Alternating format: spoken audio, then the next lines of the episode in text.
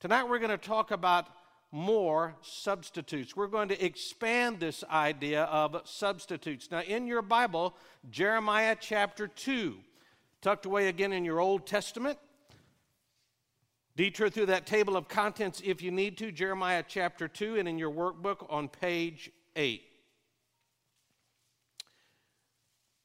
Uh, for years, I know this is hard to believe, but work with me. For years, I was a skinny guy. I really was. I could just eat anything and everything. And then those early 40s, well, let's just say things began to stick, all right? And I knew I needed to change my eating habits. And because I got a sweet tooth, I had to start investigating some of those sugar substitutes that are out there. Now, I did some research.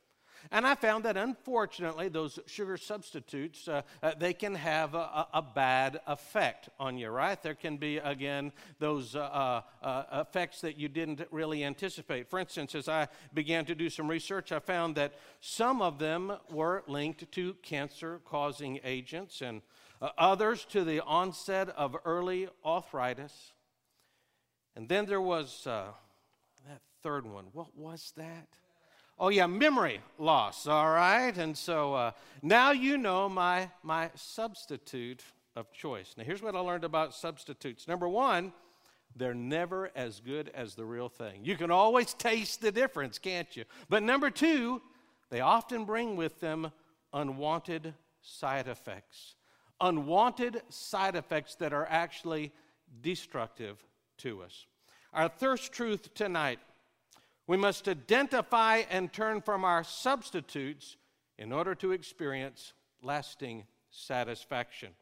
What are your substitutes? What have you been substituting for that real thing, the living water, eternal life, the abundant life that Christ makes possible for all who are his children?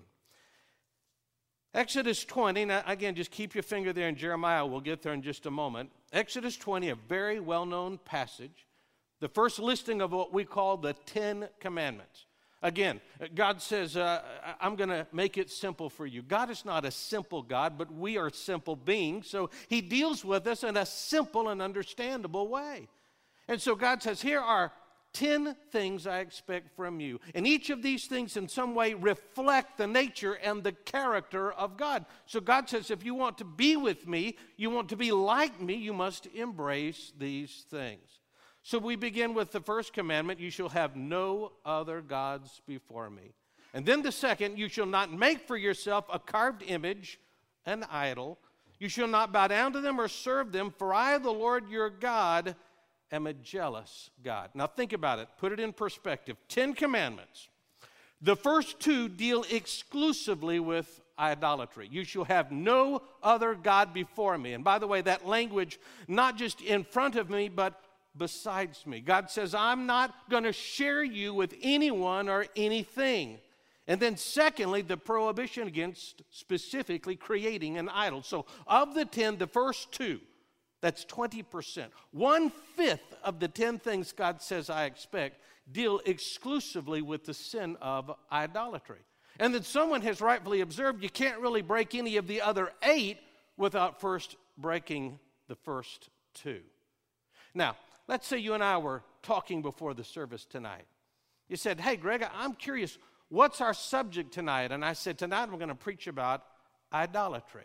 You probably wouldn't say it out loud, but you'd be thinking, idolatry. Now, that's kind of a strange topic. I mean, isn't that why we send missionaries to far off places because those folks are so involved in idolatry? But this is America, a quote unquote Christian nation. Why do we need to be thinking about idolatry?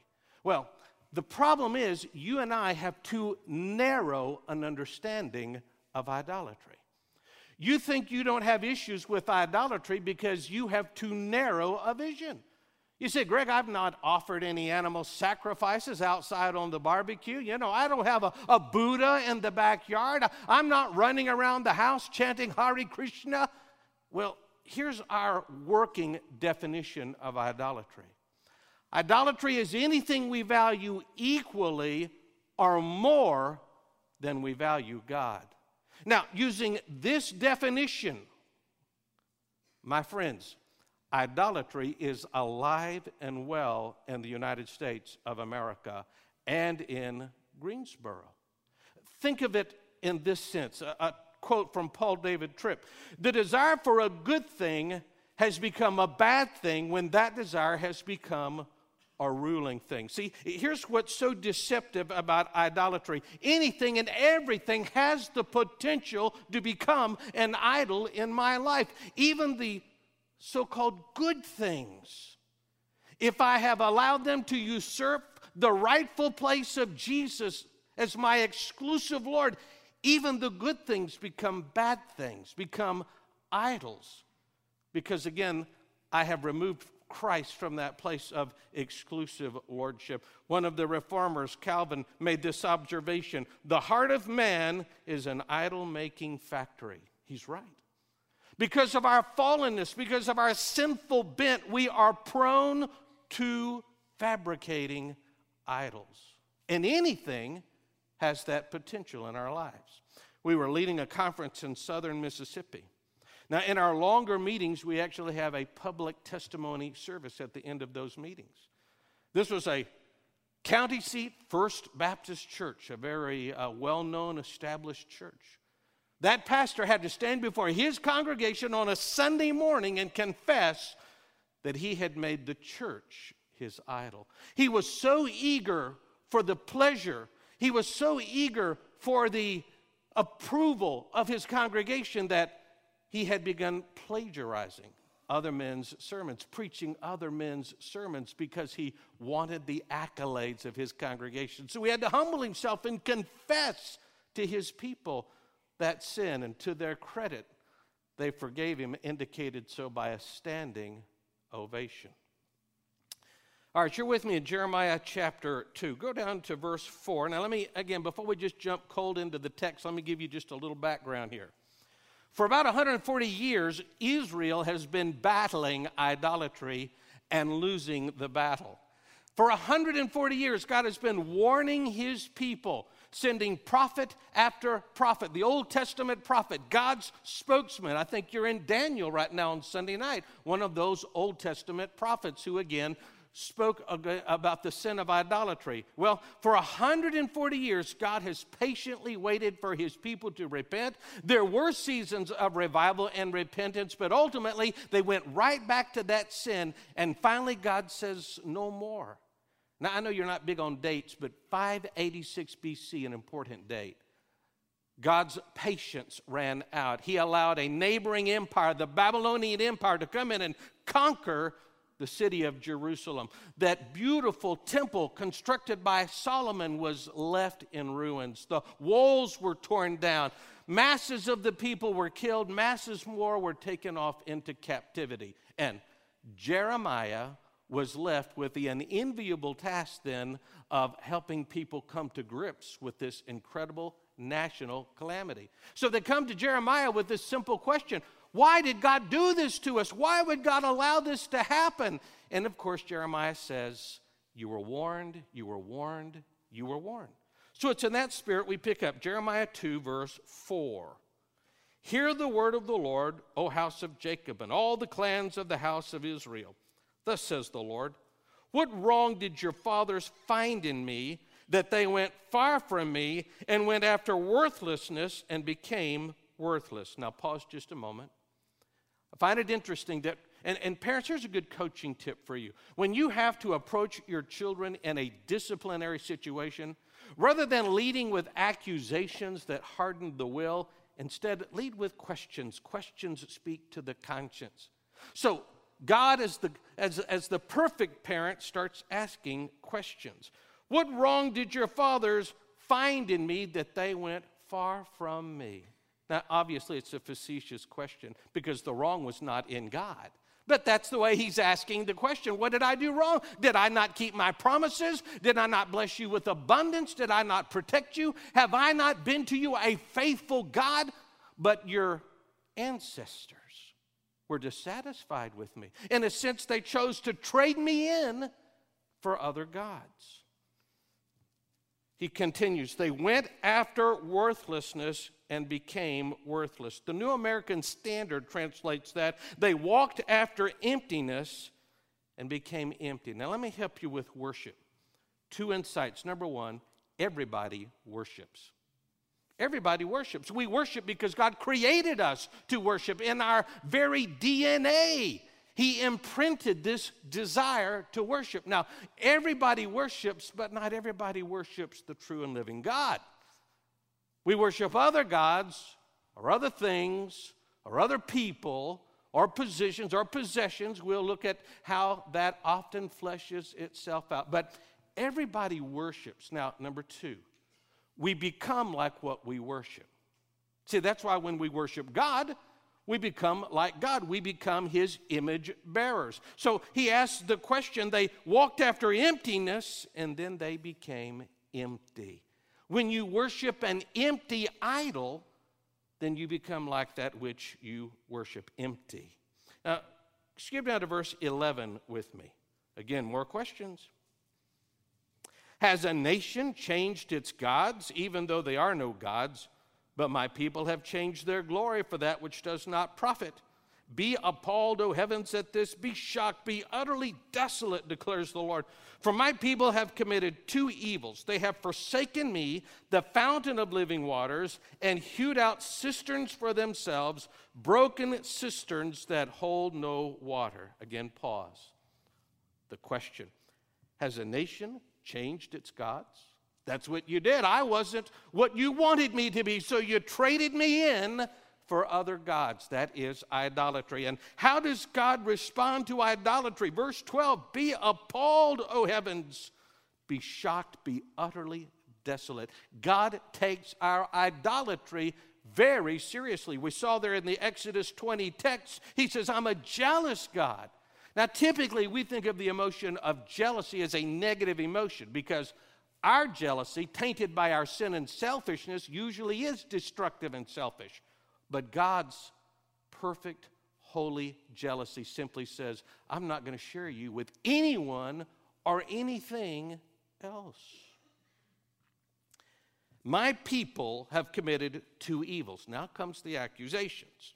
Number one, they have forsaken me, the fountain of living waters. By the way, there's our thirst theme again. Notice how God describes himself. Echoes of John 4 from this morning. God describes himself as a fountain of living waters. My people have forsaken me. And here's the second accusation they've hewed out cisterns for themselves, broken cisterns. All right, I read that and I say, well, what's a cistern? So here's a picture. And the soft limestone rock in the Middle East, what they're able to do is to carve out these huge holding tanks. Now, it doesn't rain often, so when it rains, you want to capture that water and live on it for months.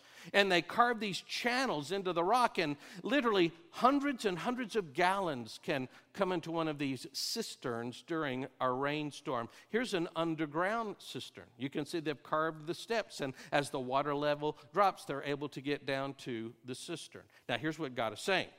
You've rejected me, the fountain of living waters, and you've created your own cistern, a substitute. He said, but it's a broken cistern. It doesn't work. Let me give you a modern update. Let's say you're at the gym working out, and you're, uh, you know, you've been working real hard, you're kind of cotton mouthed, you're very dry, a lot of sweat, you're getting dehydrated. All right, there on the wall, just a few feet away, there's the water fountain. The push of a button, and you have access to cold, filtered water. Instead, you walk past the water fountain. You walk out the doors, you walk into the street. You get down on your knees and you stick your mouth in the gutter and you drink from the filth of the street. That's what he's saying to the people. You've rejected God, the fountain of living waters, and you've tried to satisfy yourself with that, which will never satisfy you. So, what does modern day idolatry look like in 21st century America? Let me just touch on some potential American idols. Number one, the idol of pleasure. The idol of pleasure. Examples would be food, sex, exercise, alcohol, tobacco, prescription, non prescription drugs. Now you say, Greg, wait a minute. I look at that list, there's some There's some good things on that list. Remember our working definition of idolatry? Even a good thing. If it takes the place of Christ as a ruling thing in my life, it has the potential to be a bad thing. Philippians 3:19. Paul writes, "For many walk as enemies of the cross of Christ. Their end is destruction. Their God, little g, their God is their belly." In other words, they live to gratify the basic desires, physical desires of their body. For some in the room, I don't know who, but for some in the room, the phrase comfort food doesn't just describe a, a style of Southern cuisine. You find your comfort in food, don't you? You find your comfort in food. Rather than finding comfort in the comforter, you find your comfort in food. God's given this, this beautiful gift of sex and intended it that, that it would be a very important part of the bonding relationship in a marriage. Of course, procreation as well, but part of that bonding, the oneness experience in marriage. But watch, when I take sex out of its intended context and I began to gratify sexual desires in a different way, pornography an affair. At that point, that which God intended to be a good thing becomes a bad thing. Someone has described it like this As long as the fire is in the fireplace, the house is warm. But when the fire gets out of the fireplace, the house is burned to the ground. I met Sonia in Atlantic, Iowa. I'll be sharing stories with you every night Stories from people who sat in a conference just like this, and at the end of the conference, shared their story with us. Listen to what Sonia said. The first night brought me to tears. I was that woman at the well, looking for satisfaction in human relationships. I've been in a two year sexual relationship. God has convicted me to end this sexual relationship. These lessons on honesty, repentance, and obedience are exactly what God has been telling me for a while now. Though this, uh, through this ministry, I'm ready to act on His word to experience the fullness of an obedient life. A second American idol, the idol of entertainment. Again, some examples playing, watching, coaching sports, hunting, fishing, television, internet, social media, video games, gardening. Many years ago, a man wrote a book that, even though was not spiritual, it was eerily prophetic. The title of the book, Amusing Ourselves to Death. And he was pointing out that the growing entertainment industry in America was almost like a narcotic. It was like a drug that was dulling us, and we were losing our focus and, and our sharpness. We were leading a conference in Russellville, Kentucky. During a testimony service, a young man stood up and he said, You don't, most of you don't know this about me, but I'm well known around the world because I am a champion at a specific kind of video game, one of the call to duty type of video games. And he says, I, I travel around the world, I compete in, in championships. And he says, I've devoted a lot of my life, a lot of money, a lot of energy to becoming the best of the best. He said, This week, God has convicted me that this game has become an idol in my life. So I'm announcing publicly that I'm walking away. He had given all of his gaming equipment to his father in law, told him to sell it. And he said, I've got to reinvest myself in my marriage and in the calling as a father to my children. Again, leading a conference in Thomasville, Georgia, testimony service. A, woman came to the mic standing next to me. And the first thing she did was look over here at her husband and she affirmed her commitment to her husband and to her marriage. Now, I knew there was a story behind that. Here's what I found out later. She went on to say that uh, she was also giving up Facebook. Told all of her friends, I'm, I'm going dark on Facebook. Now, here's what we heard after the fact. She was an avid Facebooker. By the way, I've got a Facebook account.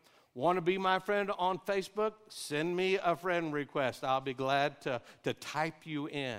Well, in her avid Facebook pursuit, she had discovered an old high school romance. They began to Facebook Messenger each other. And though both were married, They began to find themselves attracted to each other. Essentially, she was committing digital adultery. But during that conference, she heard from God and she recognized the danger of what she was flirting with.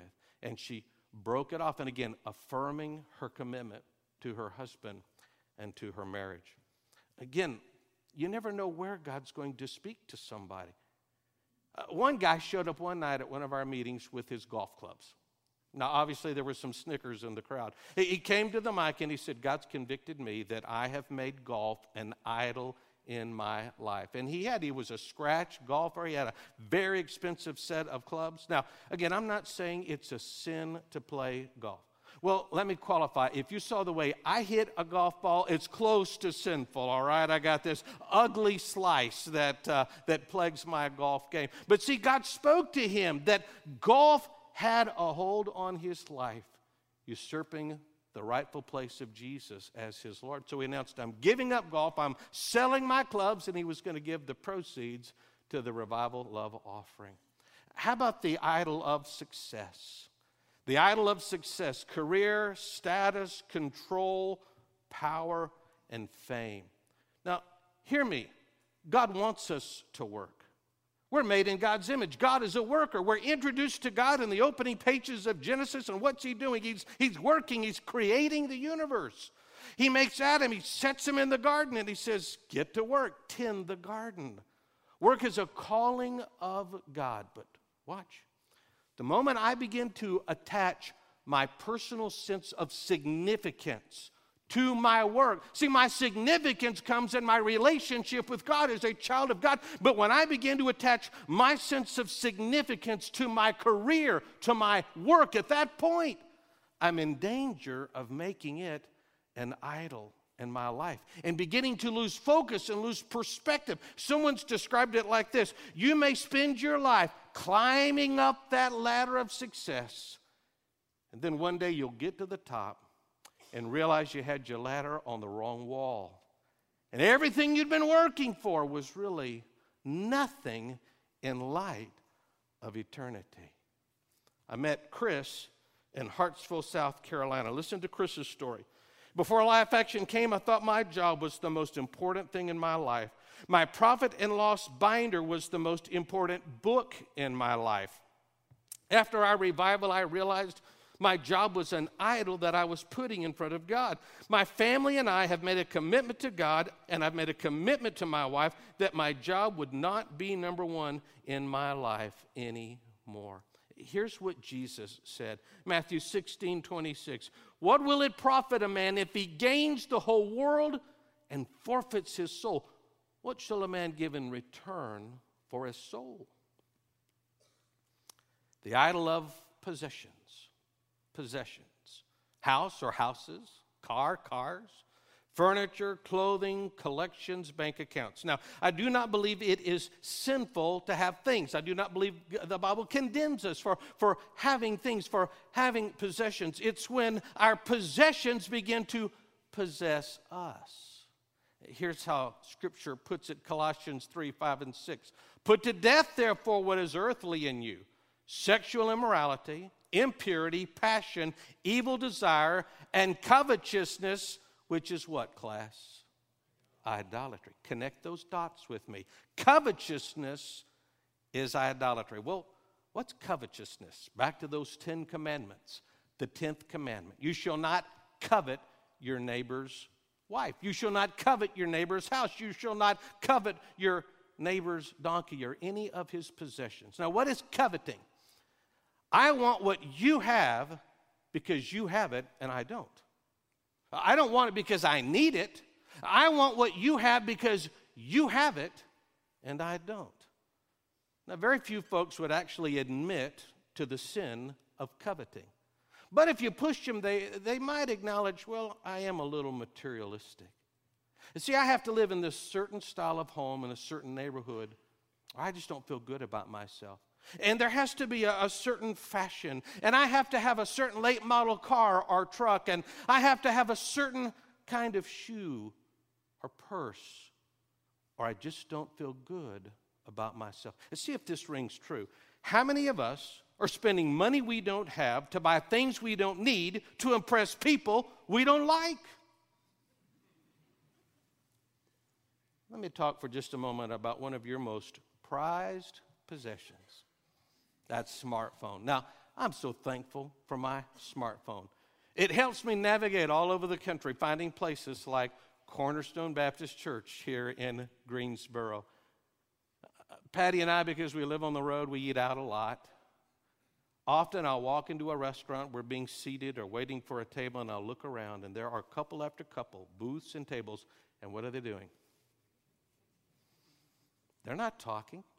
They're not having meaningful conversation. They're not reconnecting after a busy day.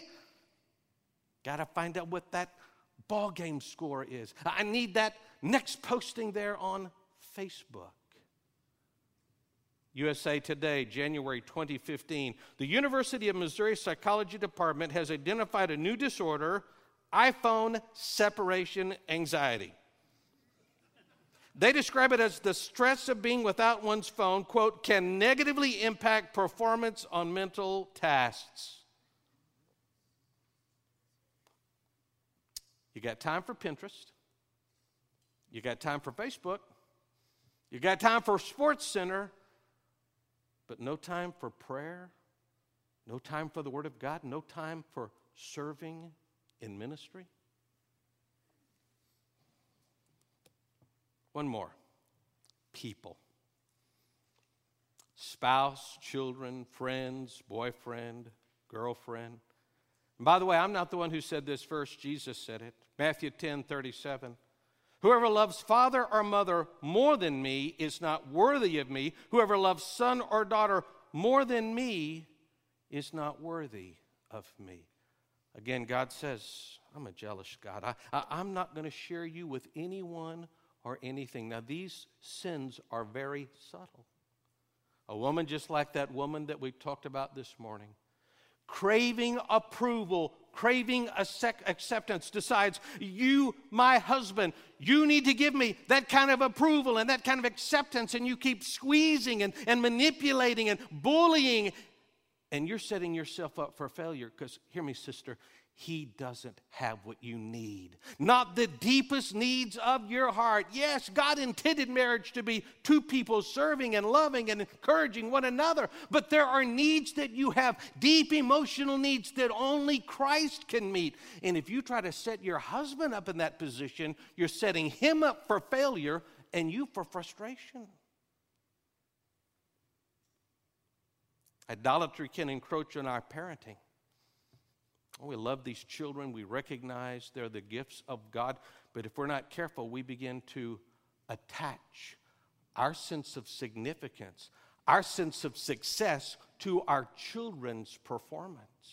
And we begin to set standards so high it's impossible for them to meet those standards. Those children, rather than our understanding them as gifts from God, they, they become possessions. I met Susan in Picayune, Mississippi. There is a place named Picayune, Mississippi. I've been there. Listen to Susan's story. I'm the mother of three young children and a homemaker. I realized I had made my children an idol in my life and neglected my marriage. I spent all of my time doing for and caring for them instead of focusing on God and then my husband's needs. God spoke to me about being the encourager and the helpmate to my husband that his word says I should be. I'm committing to spend time in his word regularly and not neglect my marriage any longer. You know, Pastor, about the time I think I've heard it all, I'll sit down with another pastor. I was in South Georgia. I sat down in this fellow's office and I said, How you doing? He said, Not very well. I said, What's going on? He said, One of my ladies just called and she just chewed me out. I said, What did you do to her? He said, I took her daughter on a mission trip. I said, Tell me the story. Her daughter's in high school. The pastor organized a mission trip to South America. She went with him. Down there, she began to catch a vision for sharing the gospel internationally and began to sense God was calling her to the mission field. In her enthusiasm, she came back and shared with her mother, I think God may be calling me to the mission field. Her mother's reaction, she got furious called that pastor and chewed him out. How dare you take my daughter on a mission trip and now she wants to be a missionary and go off and leave me? That woman needs to understand, as do we, the safest place for your child is the will of God. Now, I'm not saying the will of God is always safe. But I do know the safest place for any human being is the will of God. Now, if it's God's will that your child live across town, that's where they should be. If it's God's will to plant your child in the heart of a Muslim country to share the gospel, that's where they need to be. See, we raise these children, but they're like arrows, according to the Psalms. We shoot them off to obey the Lord. This brings us to our second test Am I worshiping idols? Again, our initial conversation, you may have initially decided, I'm not having any issue with idolatry, but as we've begun to unpack it in Scripture and through illustrations, hopefully you're beginning to rethink that. So let's see how you're doing on our test questions. Number one, what am I most afraid of losing? Answer this question I can't live without blank, and you fill in the blank. And if it's anything less than Christ, that's the potential for idolatry. What do I long for or desire most passionately? What are you passionate about? Are you passionate about God and the things of God? Does your passion for God and the things of God at least meet, if not surpass, your passion for other things? Those final moments of the day, you're laying on, laying on your pillow, you're, you're drifting off to sleep. Where does your mind go? Those unguarded moments, where does your mind go? What are you passionate about? Where do I run for comfort, joy, or satisfaction? Do I run to the refrigerator? Do I run to the liquor cabinet? Do I run to SportsCenter? Where do I run? What or who makes me feel most secure? And again, speaking to my precious sisters in Christ, if you've placed your security in your husband, you've set you and him up for failure. That deep need of security that you have can only be met in and through Christ. Sir, if you put your security in your ability to earn a living and your ability to, to save and to, to manage your finances, if that's where you put your security, you've set yourself up for failure. What do I brag about? Tomorrow morning around the water cooler, what are you going to brag about? Your ball club? Your grandkids? When's the last time you just bragged about Jesus? Finally, uh, what do I sacrifice the most for? Here's my observation what you give the best of yourself to is the indicator of what you love the most. What you give the best of your time, what you give the best of your energies, what you give the best of your financial resources to. Hey, we can stand up and sing worship songs and hymns all day long, but at the end of the day, it's what you give the best of yourself to. That's the better indicator of where your heart really is. I just imagine someone right now is beginning to squirm because the reality is setting in. I've got idols in my life. I didn't realize it, I didn't think about it. I've got idols in my life. So, what do I do, Greg? Number one, repent of your idolatry. Back to that opening video that we viewed a few minutes ago. Uh, what is repentance? Uh, let me give you a, a mental picture. I'm walking one way, I stop, I do an about face, and I'm going in a different direction. It's a compound word in the original language. It literally means to change your mind, to change the way I think about something. But the implication is because I'm changing the way I think, I'm changing my lifestyle decisions as well. Ezekiel 14, 6, thus says the Lord God, repent, turn away from your idols. Now, someone's saying, Greg, I, I repented. Vacation Bible School. I repented of my sin and gave my heart to Jesus. Now, you need to be careful. Do not isolate repentance to your initial salvation experience. Repentance is not a one time thing, repentance is a lifestyle. In Revelation 2 and 3, remember the seven letters to the seven ancient churches. Six times Jesus calls the members of those churches to repent.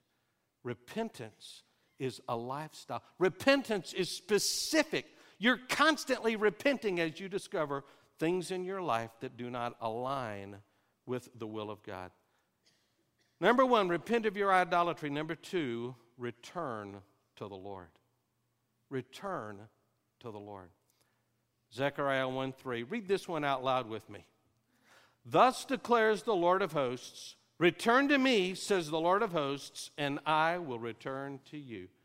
You know, 300 times in the Old Testament, you find this invitation return to me. Now, when God says something once, we need to perk up, but when God says something 300 times, why would He say it so often, so frequently? Well, just like the hymn you sang a few minutes ago prone to wander, Lord, I feel it. Prone to leave the God I love. In my experience, uh, that's not something that happens immediately or suddenly. There's just this gradual drift. You're not reading your Bible, you're not spending time in prayer and with God each day. You're not confessing sin, you're not keeping relationships right. You begin to get hit and miss in your worship attendance. You're not part of a small group asking for and giving accountability and encouragement to others. And soon you find yourself, as I described this morning, far from God. Going back to our text, remember he said, I have two things against you. You've committed two evils. What was the first? They have forsaken me, the fountain of living waters. Before you gave yourself to the cisterns, to the substitutes, you began by forsaking me, walking away from me. Mark 12:30. I want us to read this one out loud. And you see the little word all that I've underlined? When we come to that word, I want you to say it a little louder for emphasis. Here we go. And you shall love the Lord your God with all your heart, with all your soul, with all your mind, and with all your strength. Now, how am I to love God? My love for God needs to conform to this description. It needs to be a passionate love, it needs to be an inclusive love. I love God with the totality of my being. That's how God deserves to be loved. All my heart, soul, mind, and strength. Now, some of you are going to walk out tonight and say, He's right, I've got to fight these addictions. I've got to fight these idols. I've got to fight that pornography. I've got to fight that anger, whatever it is that's been controlling you. More than likely, you're going to experience temporary success and then go right back to it. Here's why. Lasting success doesn't come in turning away from the idols. Lasting success comes in falling in love with Jesus all over again. See, if I am pursuing Jesus with all my heart, soul, mind, and strength, the totality of my being, how much love is left over for the idols? It's not there, is it? It's not there. So, where does this bring us tonight? There at the bottom of your page, you're going to see a response each night. See if this resonates with you tonight, this life in action moment. Lord, I choose to identify and turn from my idols so that I might worship you in spirit and in truth.